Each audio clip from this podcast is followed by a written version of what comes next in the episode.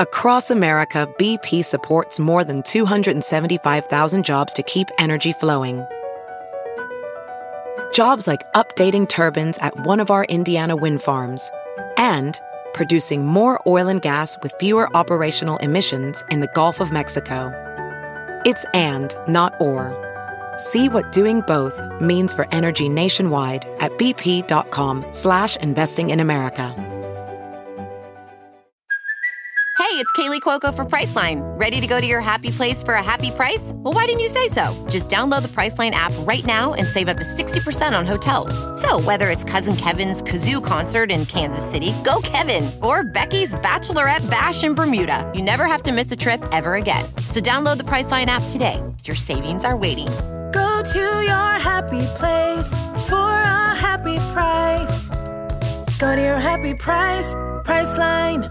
Hello, hello, friends. Welcome back to another episode of the Dream Bigger podcast. I'm your host, Sif, and I'm the founder of Icing and Glitter, which is a blog, Instagram page, and YouTube channel. So you may or may not know this, but the Sephora spring sale is currently underway, which means 15 to 20% off all your beauty purchases depending on your Sephora membership tier. Considering this, I figured there was no better time to post an episode with the podcasting world's biggest beauty experts, Jill Dunn and Carlene Higgins, otherwise known as the duo behind Breaking Beauty Podcast. Before I introduce you to these two fabulous ladies, I wanted to remind you to leave the podcast a review if you find it brings you value. As a thank you, I'm sending everyone a goodie bag with a few of my favorite beauty products. Yes, everyone. Just send me a screenshot of your subscription and review to my email, sifa.h91@gmail.com, and I'll send it right to your door. Right, so back to our guests for today. You may know Jill and Carlene from their podcast, Breaking Beauty, where they tell founder stories from the biggest beauty brands. Guys, they have spoken to everyone from Emily Weiss, the founder of Glossier, to Tata Harper. So they know a thing or two about beauty products, ingredients, and beauty brands to watch. Today's episode is heavily focused on skincare, and you're going to hear about everything from beauty trends to watch to under $50 products everyone needs and everything in between. This was one of my favorite episodes to date, and I'm sure you guys are going to love it. So with that, let's welcome Jill and Carlene to the Dream Bigger podcast. So to start with, I was going to ask both of you, if you were stranded on a desert island, what are the three skincare products you'd take with you? Ooh, Carlene, go for it. Oh my gosh. Well, my ride or die is Clay de Peau's Daily Moisturizer with SPF. Mm-hmm. So the official name, which I wrote down because I'm terrible with proper names, is Clay de Peau Protective Fortifying Emulsion SPF 22. Mm-hmm. So it's made in Japan, and I really think that they like knock it out of the park when it comes to daily moisturizers with SPF, mm-hmm. because most people don't want to wear them because it just goes on chalky or it messes with their makeup. Yeah. Mm-hmm. And this is the one that I always say that all the brands should go and take to a chemist and reverse engineer, because it's so good.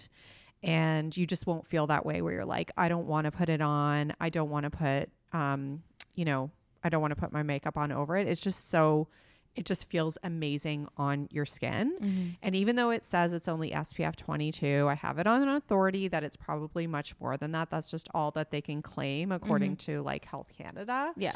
So I do personally think it's enough for like every day. Although if I was on a desert island, I'd probably like crank that way up to an SPF 50. In which case I like Vichy and La Roche-Posay. I like their sunscreens. Mm-hmm. I think they're quite, the texture is quite nice on those as well.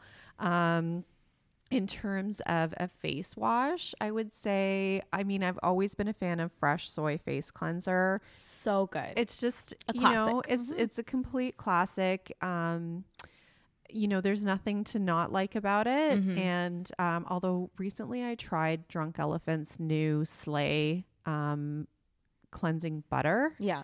And I'm kind of addicted to that right now. I'm obsessed with Drunk Elephant. Yeah. I'm wearing their sunscreen and I can't get enough. Yeah, so yeah, good. Yeah, it's quite good too. This particular cleanser is, so it's like if you've ever used a cleansing balm, it's like that where just the texture of it, you're like, do I eat it? Do I cook with it? It's so just like, it feels like that the inside of a butter tart. That's what it feels like.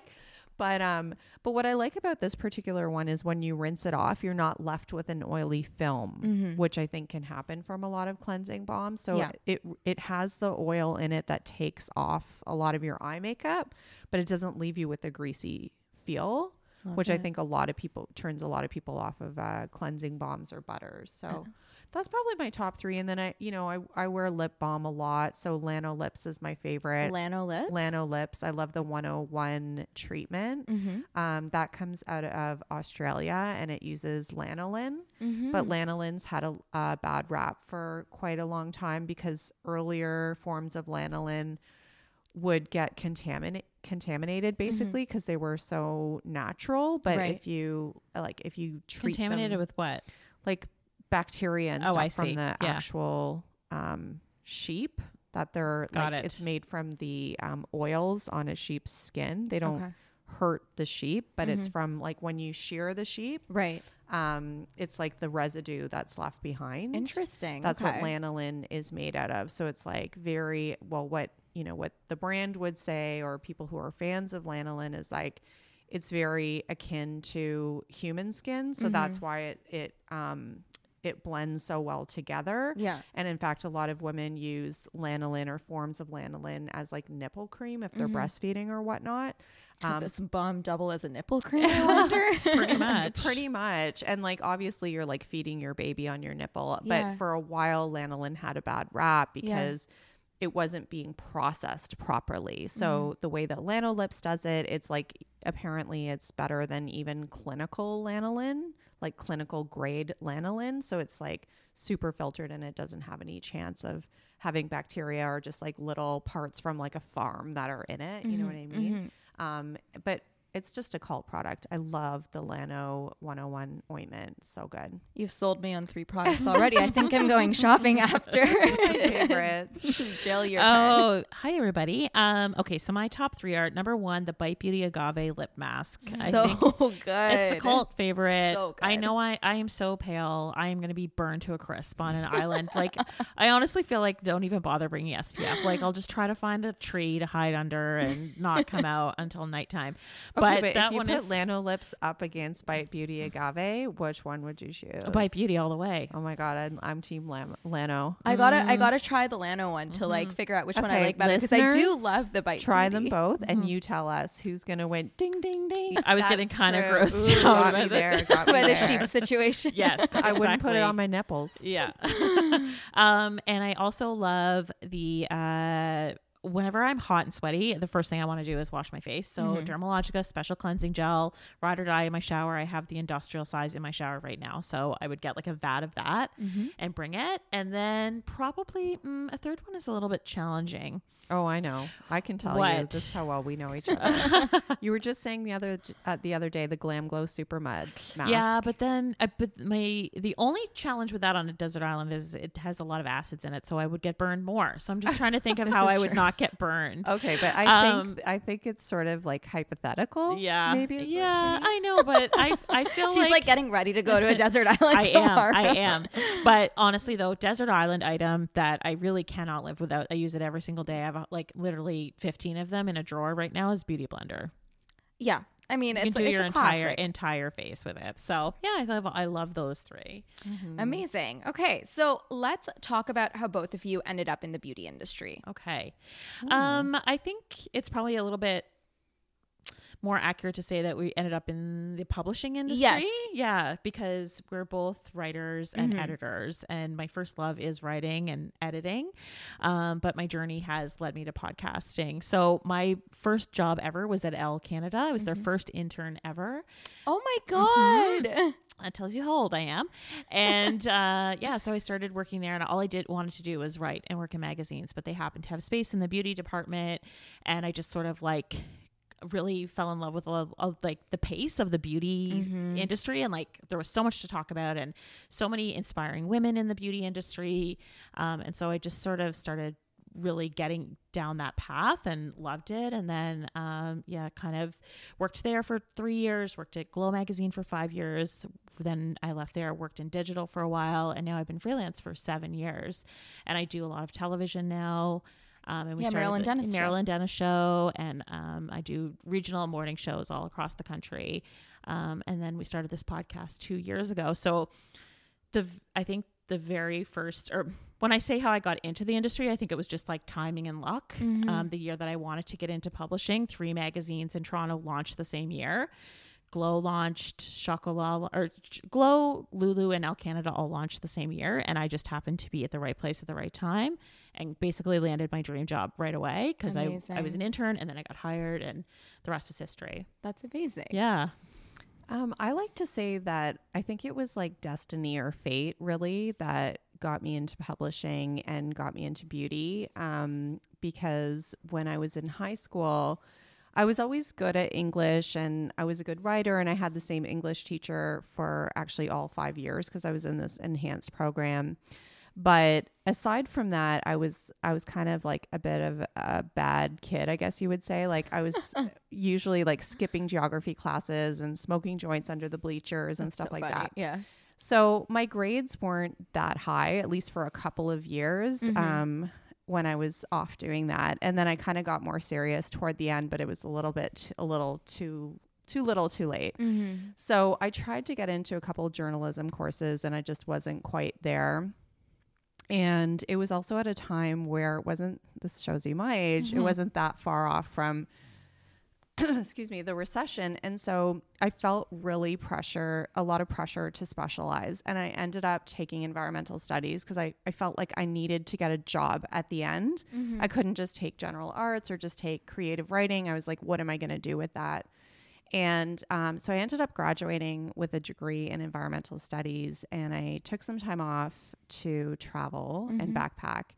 And when I got back, I was like, I just need to move back to Toronto. I was living in Guelph with my parents at the time. And I went on like monster.com or whatever it was called. And I like flooded people's inboxes with my resume. Mm-hmm. And I just literally applied to like everything and anything. And I ended up getting a job at a magazine called Salon Magazine. Mm-hmm. And my first title was front desk clerk. And so I answered the phones and like photocopied stuff. And so it was really just by fluke. And I even remember when I got the job, she was like, oh, so you're part of this program where the government covers this much because you're like a student or whatever. And I was like, no, because I totally ignored what they said they wanted. I just flooded everyone. So I really kind of felt like, you know, fate just delivered me there. But once I started working in publishing right away, I was like, this is exactly where I belong. Like I should have gone for this all along. And I started doing writing, and because it was a beauty magazine, it was just like a natural progression. I ended up getting poached by Flair magazine, mm-hmm. RIP. But of course it was one of the top fashion magazines in Canada at the time. And I just kept working my way up the chain. Mm-hmm. I worked hard and ended up, by the time I left, I was fashion and beauty director. Amazing. Yeah. So what made you guys pivot from publishing to starting this podcast? Mm-hmm. Well, I think this still is technically publishing, but just a different forum. Exactly. Yeah. So I've been freelance for 7 years. And literally, as Carlene mentioned, Flair went out of print in 2016. Yeah. No, 2016. Okay. Yeah. And then literally the day after she had gotten packaged out, we went for lunch and we were just talking about, what do you do as a writer and an editor when you have a lot of experience, you have a lot of contacts, you have a lot of relationships, you know where all the good stories are, but like, what's the next move? Mm-hmm. And like I mentioned, I've been doing a lot of different freelance projects, writing, being on TV and all that, but I was a huge podcast advocate and fan and listened to so many. And during that lunch, I discovered Carlene was as well. And we were just like, this is a big white space. This is something where we can really see our skills shining. Mm-hmm. And there was maybe like 5 podcasts in all of iTunes in fashion and beauty at the time. So early adopters. Yeah, mm-hmm. There was this. Yeah, we had that lunch at the end of 2016. So by March 2017, we had launched. And I think the decision was like kind of a quick one. And mm-hmm. we were just like, we saw the opportunity. We want to put a stake in the ground right away. And pretty much immediately we decided on telling founder stories because we had the good fortune of knowing a lot of these people mm-hmm. and interacting with them. And that's what hooks you on a brand is when you meet the founder and you understand their story and where they've come from and how that usually lays the groundwork for their success. So we were like, people are going to love these stories, and podcasts just seem like a really natural next move, right? For us. Is there anything you would add? Not really. I mean, I kind of I thought about doing a blog mm-hmm. when I stopped working there, and I did start a blog, but it was so saturated, you know, and so that was really an uphill battle just to get noticed. Like mm-hmm. you obviously have a blog as well. So, you know, it takes a lot of time. Like not only are you writing the story, but you're producing images and you're building on the back end. And it's like finding a needle in a haystack. Mm-hmm. And I think because we were kind of one of the first to get into this space, it was just easier to discover. Mm-hmm. And so we just found we were able to get a lot of traction a lot faster. Yeah. And it wasn't difficult for us to land our interviews because we had worked in the industry for so long. We had made a lot of connections with publicists and with brands, and you know, we had talked to them before, and so they were just happy to be on the show, and it's kind of... And have a new outlet. It's been really fun. Like a lot of the founders, it's their first time doing a podcast ever. Some people are like, is this live? And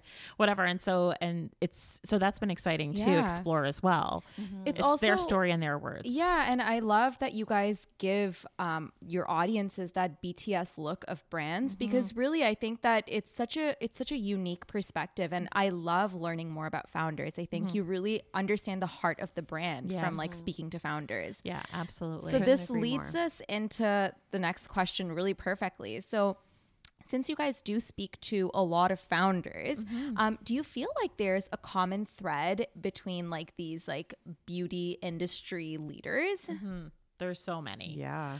Go ahead, Carlene. You remember a lot of them?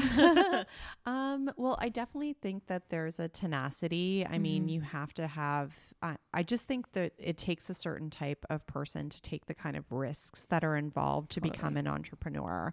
You know, obviously there's money you've got to put on the line. There's a whole lot of time, mm-hmm. A lot of times family and even marriages. And a lot of the founders we've interviewed have gotten really real about that. Actually, mm-hmm. Barb Stegman, who's a Canadian founder of the perfume line, The Seven Virtues, she talked about that very honestly and openly.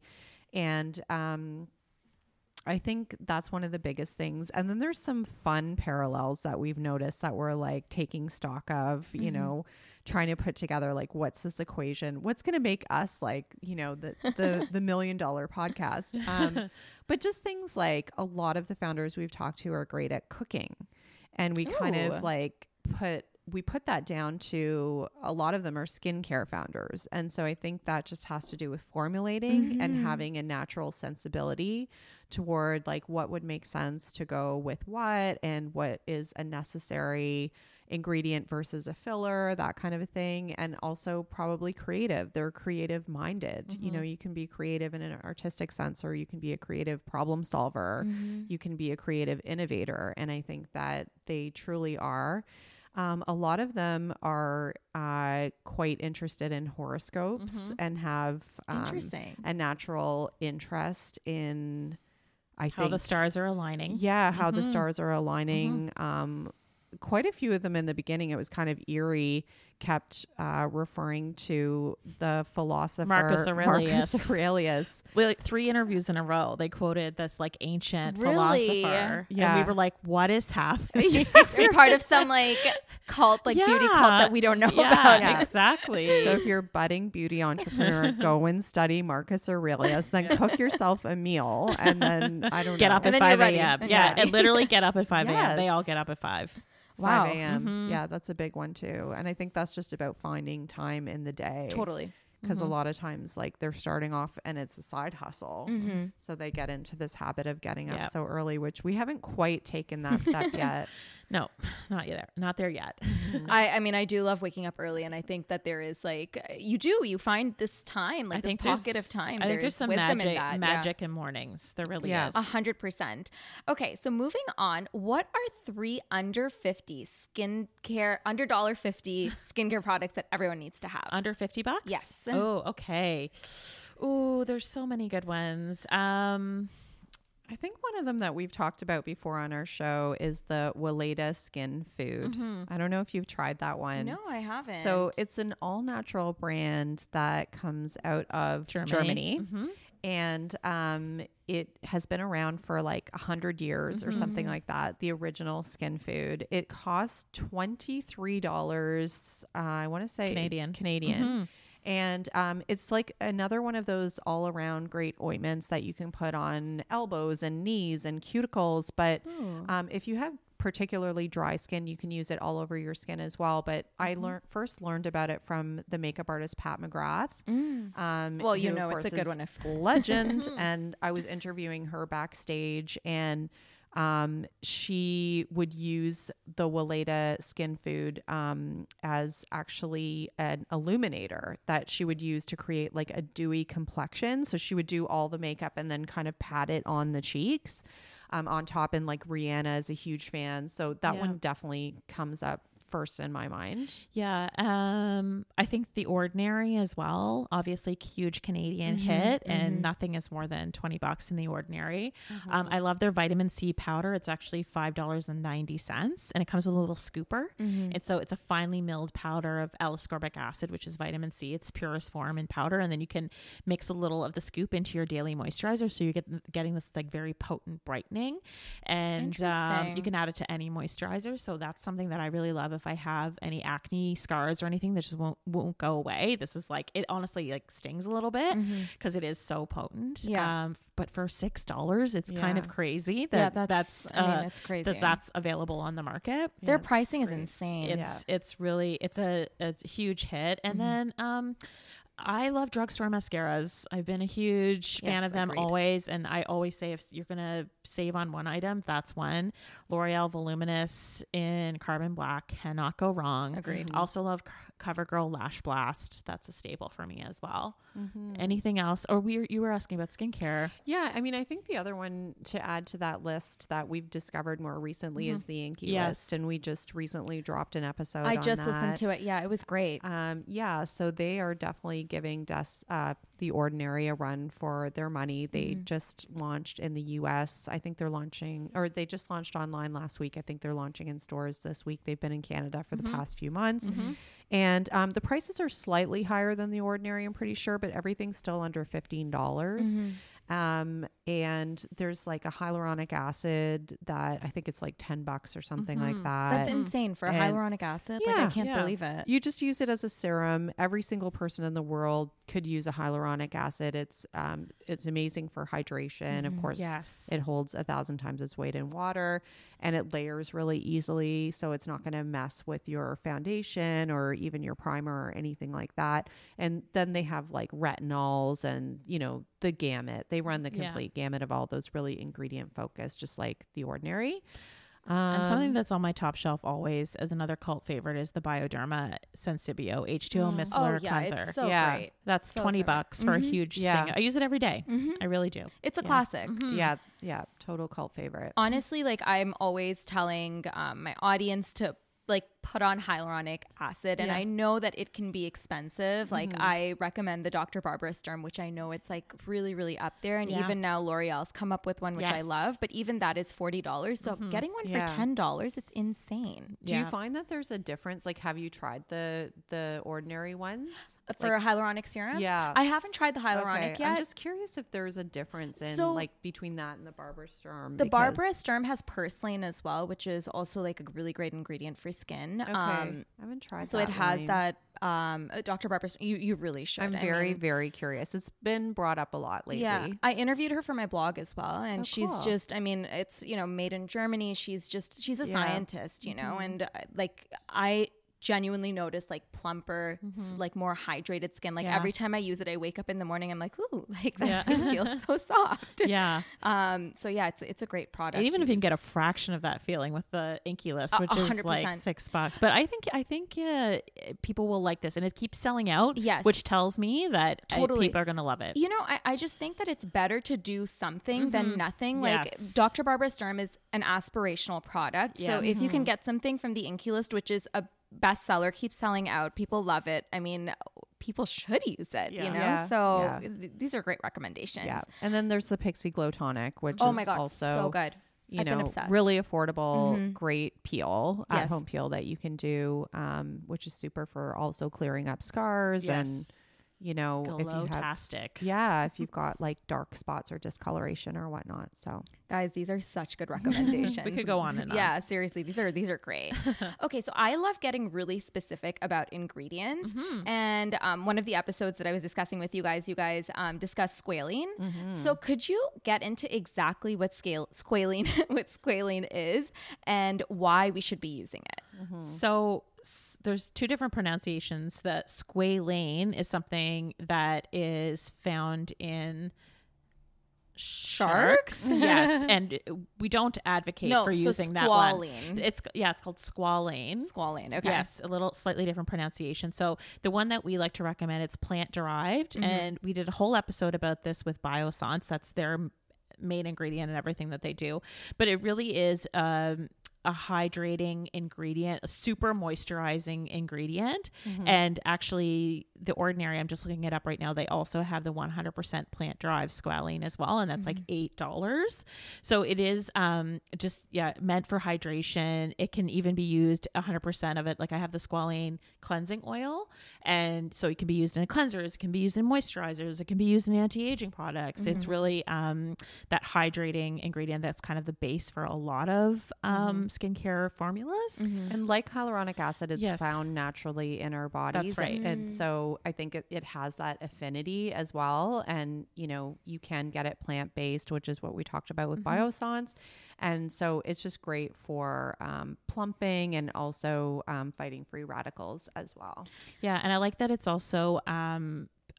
it's not greasy at all. So some people see that it's an oil, but it doesn't sit on your face, which is an important distinction as well, I think. Very interesting. Can it replace hyaluronic acid or can it be used in conjunction? I think it's more of a complementary product. Okay. I think of hyaluronic acid as like plumping and squalane more as like barrier enhancing. Right. So it's like because it has that natural affinity for the skin. It's like helping you ward off aggressors and environmental damage and all of that. It has, I think, more of an antioxidant property than hyaluronic acid would. Does that make sense? Yeah, totally. Would you add to that? I mean, yeah, like I don't like having like 12 different steps. So for me, I would probably use one or the other, but I think that's just personal preference. Mm-hmm. Yeah. I definitely want to try the Biossance one. Like since your episode, it's been on my list of like things to buy, and now the Sephora sale is coming up. So I'm getting there. Add to the list for sure. Okay. So moving on to retinol. Mm-hmm. This is something that, you know, it's a hot topic. People always ask about it. So what is it? When should someone use it, and your favorite retinol products? Okay, so retinol is also known as vitamin A. Mm-hmm. You'll see that on the package, and it really is the gold standard skincare ingredient. A lot of people use it for anti-aging because it's really incredible at smoothing fine lines and wrinkles, but many people are introduced to it in their teens and 20s because it's also incredible for warding off acne and severe acne. And that's how I first started using it when I was younger. I did have acne prone skin. So I think you can really look to retinol as like, it's like an exfoliating product, but what really sets it apart as being like a gold standard is that it's actually changing how your cells communicate. So it's training your cells to act like younger versions of themselves, especially when it comes to anti-aging. So in a deeper level of the skin, if you're to use it very consistently, you will see that it is fundamentally changing how your skin looks and acts and reacts. Because your skin, like the cell turnover of your skin starts to slow as you age. So it's basically causing them to like speed up that cell turnover faster again, which is why it is great for fine lines and wrinkles, but it's also good for acne and it's also good for, again, like if you have discolored spots and that sort of thing. Yeah. I think the one cautionary thing with retinol and why a lot of people people get, who wouldn't want to use that one I just described? It sounds incredible. Yeah. But the problem is, literally, but you get so excited to use it, then you overdo it, and then your skin, it is a very active ingredient, so your skin can get irritated, red, peeling, flaking. Mm-hmm. So I recommend just tiptoeing into it like once a week, very thin layer, and then build on that as your skin gets an affinity for it and gets used to it. Yeah. You have to use sunscreen as well. Yes. And I think that's one of the big things that in my earlier days, I probably wasn't so responsible about that. And so you can get a lot of irritation and actual flaking. Mm-hmm. And then of course, if you're picking at that flaking, that can lead to scarring. So you really need to, that's one thing. It's like, you actually have to do that. That's not just a suggestion. Yeah. Totally. And like SkinCeuticals, they just came out with like a 0.03% retinol. There's a 0.05. So start at like a lower concentration or even if you go to your dermatologist, you can get a prescription for very little money. Mm-hmm. And I believe one time I got a prescription for a retinol that was like 0.001%. So very low. That's what I would recommend to start with. Yeah. And when should someone be using it? Is it a morning, nighttime? Like definitely nighttime. And can you partner it with other acids? There's some, I mean, we're not dermatologists, so we can't say. I would say consult with your derm. I would stay away from using a ton of other exfoliating products, especially when you're getting used to it. So glycolic acid, maybe, and lactic acid, and there's so many peels on the market. Maybe like hang tight on using those if you're introducing retinol. We did a whole episode with Elizabeth Arden, and they introduced these retinol capsules. They were individual. And that's the other thing about retinol. It can be a little bit, when the air hits it, can make it a bit unstable. So these capsules were an interesting way to sort of tiptoe into using it because they were a lower dose and they were pre-dosed. Yes, really. Pre-dose individuals capsules. So you can try it that way. Yeah. And they had like buffing ingredients around it. So it's bound to be less irritating. Yes. Mm-hmm. But there was some silicone in that product, which not everyone loves. Yeah. So just something to be aware of. Totally. So what are your favorite retinol products? Any that stand out? Ooh, okay. I'll just mention two of them. Yeah, the SkinCeuticals. They were just sent to me. Mm-hmm. And I did try the lower dose one. I think that is fantastic. Mm-hmm. I think SkinCeuticals in general is just amazing. But honestly, the Neutrogena Rapid Wrinkle Repair, I'm going to look up the exact name of it. Mm-hmm. You can put it in the show notes. Yeah. It's a drugstore brand and it does get you really fast results for a drugstore product. And I like that they have a fragrance-free version as well. Mm-hmm. I personally don't love a lot of fragrance on my face. Yes. So. Yes. I like that as well. They have it's the Rapid Wrinkle Repair line. So they have multiple, there's serums and there's oils and there's the cream, but the cream I think is the one that is their hero product. Yeah. So you could try that out.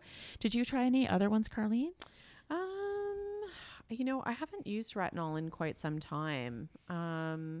I know you did the Elizabeth Arden, which we've just mentioned. Yeah. I'm trying to think of what the last one, I have not used one in ages before that. We have a good list. It's probably like Drunk Elephant. I can't remember. Oh yeah. The Drunk Elephant just launched one as well, which is sitting in my to try pile at home. And also Dermalogica has one too that I've tried, the Overnight Retinol Repair 1%. And that comes with a buffing cream, which I think is very smart. And I like that one too. Okay. Good to know. Mm-hmm. Okay. They're all like $100, just FYI. Yeah. Mm-hmm. I mean, that's why we have a whole range. Cheaper than Botox. Yes, exactly. Anyway. Okay. So K-Beauty is so hot right now.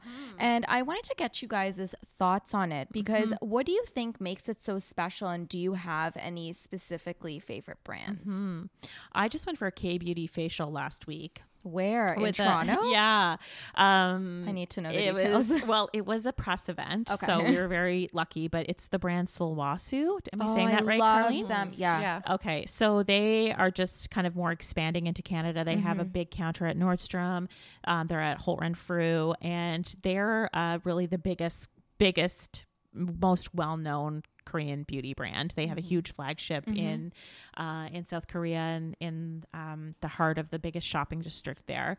And I think what really sets K-Beauty apart and why everybody's chasing them is just about the textures and the routines, right? I think glass skin, like so many of the recent trends that we've seen, sheet masks, like everything and all of this innovation is coming out of Korea. Mm-hmm. And then I really like Laneige, which is a sister brand to Sulwhasoo. I didn't know that. Yeah. I love their lip mask. Yeah, their lip mask is amazing. They just came out with these lip glowy bombs that I'm obsessed with right now. And I think that those are two that have been, every time I get a Laneige product, I'm like, oh, dual face oil. Like it's always like some name that I've never heard of before, like some type of innovation that really makes me stop and look. Yeah. Which you don't see that type of innovation every single day. You see a lot of like copycats or iterations on the same type of product idea. But I think the K-beauty is always about innovation and textures in particular. Yeah. And you like the Glow Recipe too, right? Yeah. I think Glow Recipe is fun too. Like they're like an online shop and where they're curating all of the cool K-beauty brands. Yeah. But you know, they just launched they have that blueberry bounce cleanser. They have the watermelon mist that just came out, the pineapple serum, which is so cool. The avocado sleeping mask. It goes on and on. Yeah. I'm always coming at her because they're so fragranced, but I do think they're cute. Like if you can handle it, the watermelon mask and all that's so cute. Yeah. I've actually been using the Dr. Jart, you know, that line, right? Yeah, yeah. I've been using I want to say the name right, ceramidin cream. Mm-hmm. So it's a moisturizing cream. I've been using it at night, and I think, as the name suggests, it's got ceramides in it. Mm-hmm. That's got to be what it's about, right? Mm-hmm. Moisture retention shield. Yeah. It actually reminds me of Jurlique. Like it actually has a really natural scent to it, and it just kind of like layers your face, and like it just feels so smooth after. I really like that. If there's any oily skin people out there like myself, are you familiar with COSRX? No. Do you know it? It's an amazing K-beauty brand. It's pretty widely available now. You can get it on like Soko Glam and probably Glow Recipe too, but it's widely available, and they have this blackhead clearing product that is just next level. I'm going to Google it so I can get the exact name. Oh yeah, it's called the COSRX Blackhead Power Liquid. Wow. Yeah. And it's just really amazing because it has salicylic acid in it, and just extremely effective in clearing out your nose and the chin area and controlling sebum rather than it drawing you out. I just feel like it kind of helps minimize shine, help minimize the appearance of pores, but you don't feel like your skin is stripped. I love that. Yeah. Oh my gosh, I haven't even heard of that brand. And it's really affordable. It's $20. Yeah. Oh my gosh. Mm-hmm. Okay. Well, it's going to be a big shopping haul after this interview. That's for sure. Okay. So we just touched on a little bit, for example, like Glow Recipe sleeping masks, and sleeping masks are like a whole thing right now. Mm-hmm. How do you feel about them? Like, do you feel like they're effective? Like, and what are some of your favorites? Oh, the one that's my favorite is from Shiseido, but I'm Googling right now to make sure it is still available. Yeah.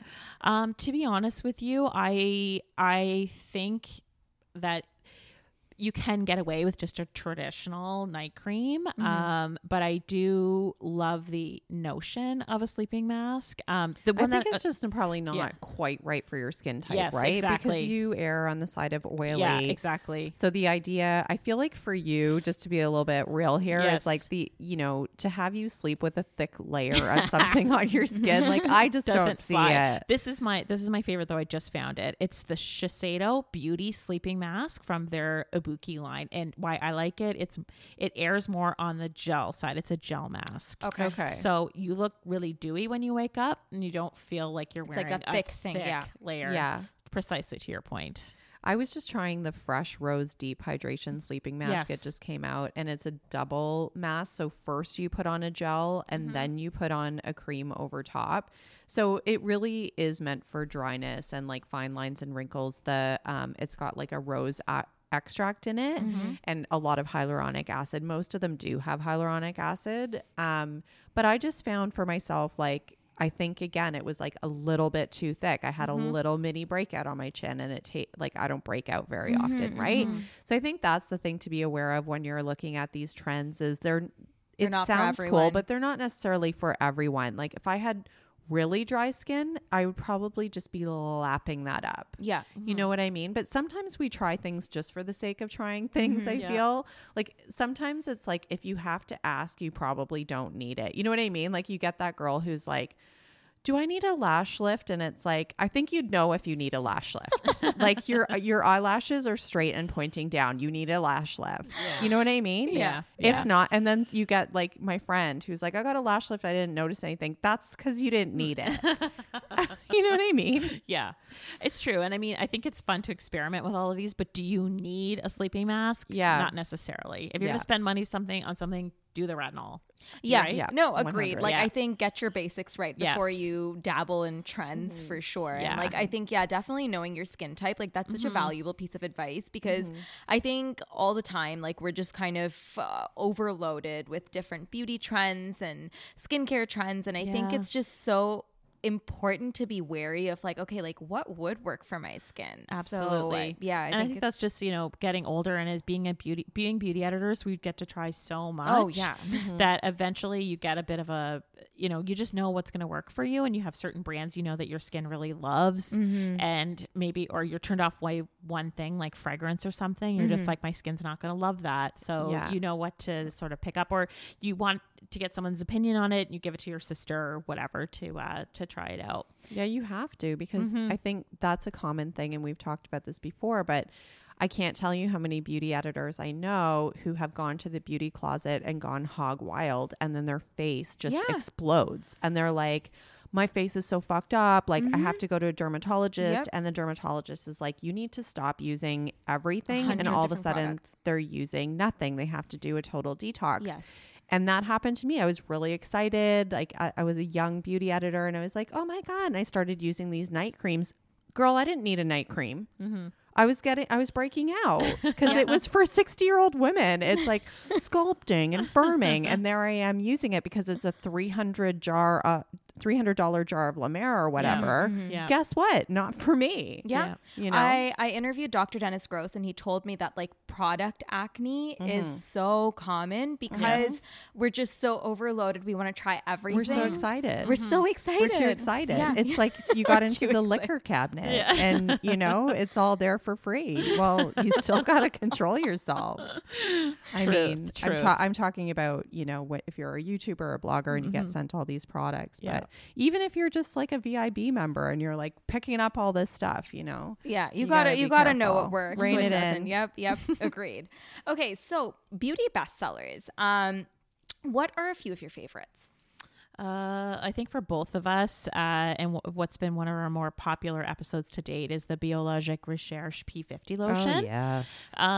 Do you know it? Yes. Yeah. I've listened to your episode. I hear it's a cult favorite. Yeah. So it's a cult favorite. And the signature thing about that product is that it's an exfoliating toner and it smells really bad. It smells kind of vinegary. Yes. But the difference between it and a lot of the other toners on the market, I find, is that it really is about balancing the pH on your skin. And so it's not stripping at all. It's just, truthfully, if you use that product for 30 days, 60 days, very consistent and loyal to it, your skin will be changed. Wow. Absolutely. Yeah. Absolutely. It's no joke.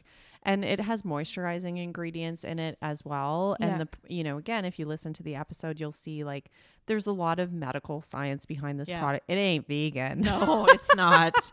It's not.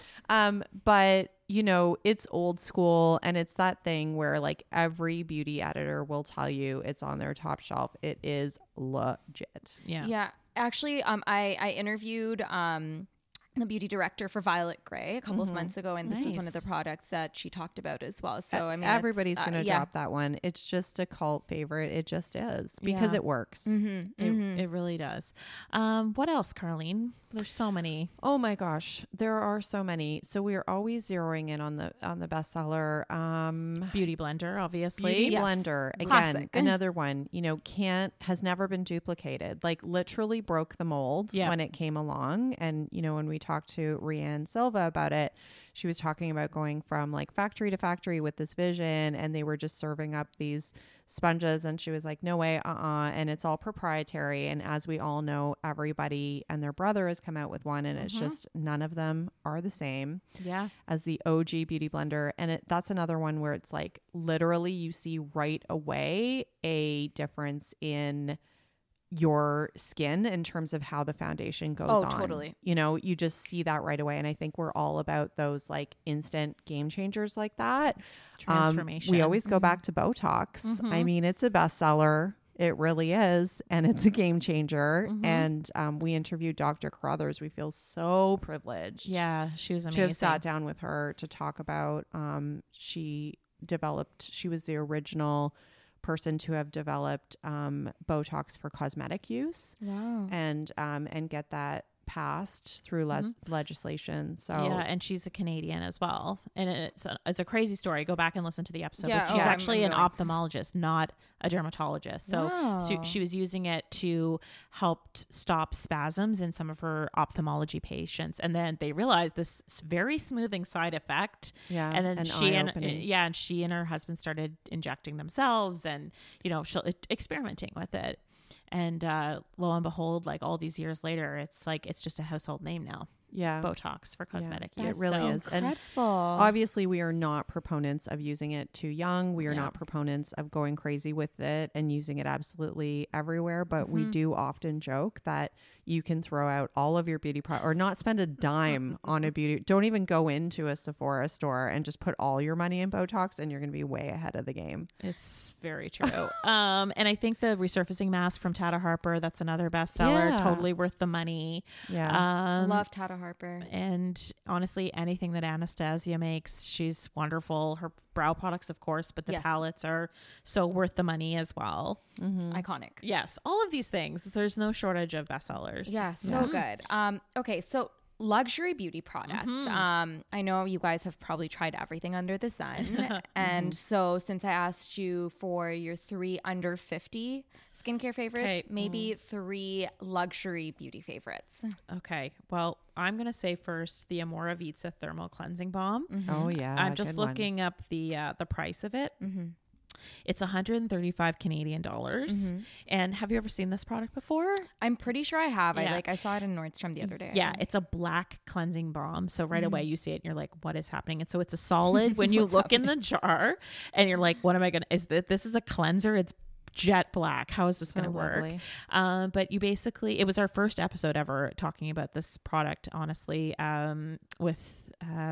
her name escapes me. Margaret de Heinrich from Amora Vita. That's right. So basically you just put it all over your skin. Then you use your wet palm. It goes on dry, and then you warm up or put water in your hands, and then you just like sort of tap and massage it all over your skin, rub it in, and then you take it off with a muslin cloth or a little face cloth that comes with it. It is heavenly.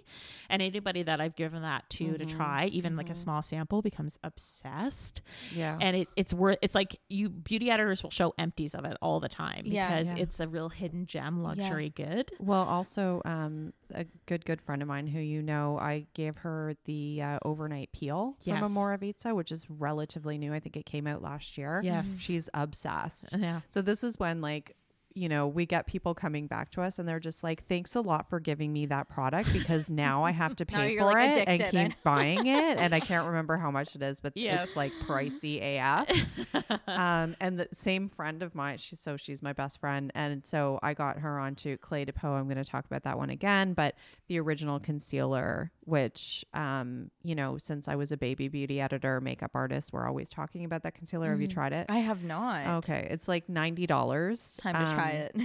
And it's kind of reminds me of like Bobbi Brown's old foundation stick. Like it comes in a stick and it's quite thick. And lasts forever. It honestly does last forever. And it's worth every penny. Like it just for your buck. Covers everything. It just has that high coverage without looking fake. Like, oh my God, I can see there's concealer on your face. And once somebody tries it, they're sold for life. They're just, they're done for life. That's the concealer you're going to use until the day that you die. And it's expensive, but so worth it. And then I'm also a huge fan, I didn't really say this earlier, but of essences for your face. I personally prefer them to serums. It's just a texture thing. It feels more like water. I don't like a lot of layering. I think that comes from the days when I used to have a lot of adult acne, hormonal acne, and a lot of oil in my T-zone, and I just can't do it. So I don't enjoy a lot of layers, and I find that toners just feel like water when they go on. But the ones that I like tend to be Japanese. Like I really like Shiseido, Clé de Peau that I mentioned, and also SK-II. And we actually have a Japanese beauty episode coming up, so we're going to be going deep on all of this.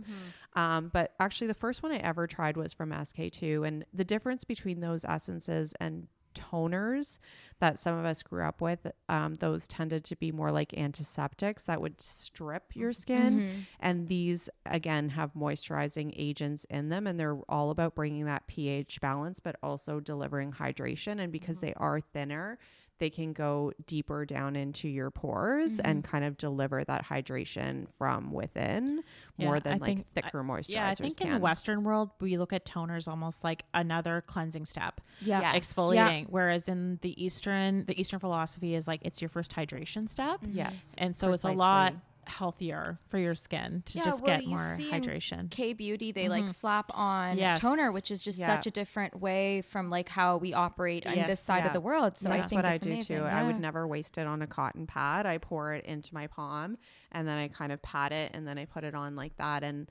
I use an essence every single day, and those brands that I mentioned, so they do tend to be pretty pricey. Like you're going to pay $80 to $100 for an essence. Of course, there are a lot of brands that have essences now, but I don't think they're all the same. Yeah. Some of them I do put on and I just feel like they're not really doing anything. These other ones, I like to say they're like softening. I feel like my skin has a softening effect. Wow. I feel like these essences have a softening effect. And I think that's the magic. That's the key. Yeah. Right. At least for my skin type. Yeah. Love it. Oh, and one brand that I have not tried, but apparently it's extremely worth it, is May Lindstrom. Yes. All natural. Oh my gosh. I keep hearing over and over again, like everyone raves about her products. Yes. Again, like I was speaking to the beauty director at Violet Gray, and she was talking about like some... The blue stuff? Yes, the blue cocoon. Stuff. The cocoon, exactly. Yes. Yeah. That's on my hit list to try. I actually have, I'm going to bring it to you, Jill, because I got a little tiny sample from the Detox Market. Right. And I put it on and I was just like, it was a little sample, so I couldn't read the directions. I should probably just Google it. But I was like, I don't know that I fully get it. And we want her on the mic so badly. I need explanation. I need instructions. Yes. I need it all. But I know people are obsessed. It reminds me of the old Aveda. Remember the blue oil? Like that smell and stuff, that vibe. Yeah. All of her products are like artisanal, handcrafted. So cool. And her packaging is beautiful. Come to us, May. Come to us. Lindstrom. So there's so many luxury goods, so little time. Yeah. Really. I mean, these are all great recommendations. Okay. So that was my last question. So before we wrap, tell everyone where they can find you. Okay, so you guys can find us on Instagram at Breaking Beauty Podcast. We're also breakingbeautypodcast.com, and we have our blog on there, and we review like everything that we talk about in our episodes. We upload to our blog as well. And find us on Apple Podcasts, Spotify. If you want to subscribe, write us a review, give us a couple stars. We're all about that.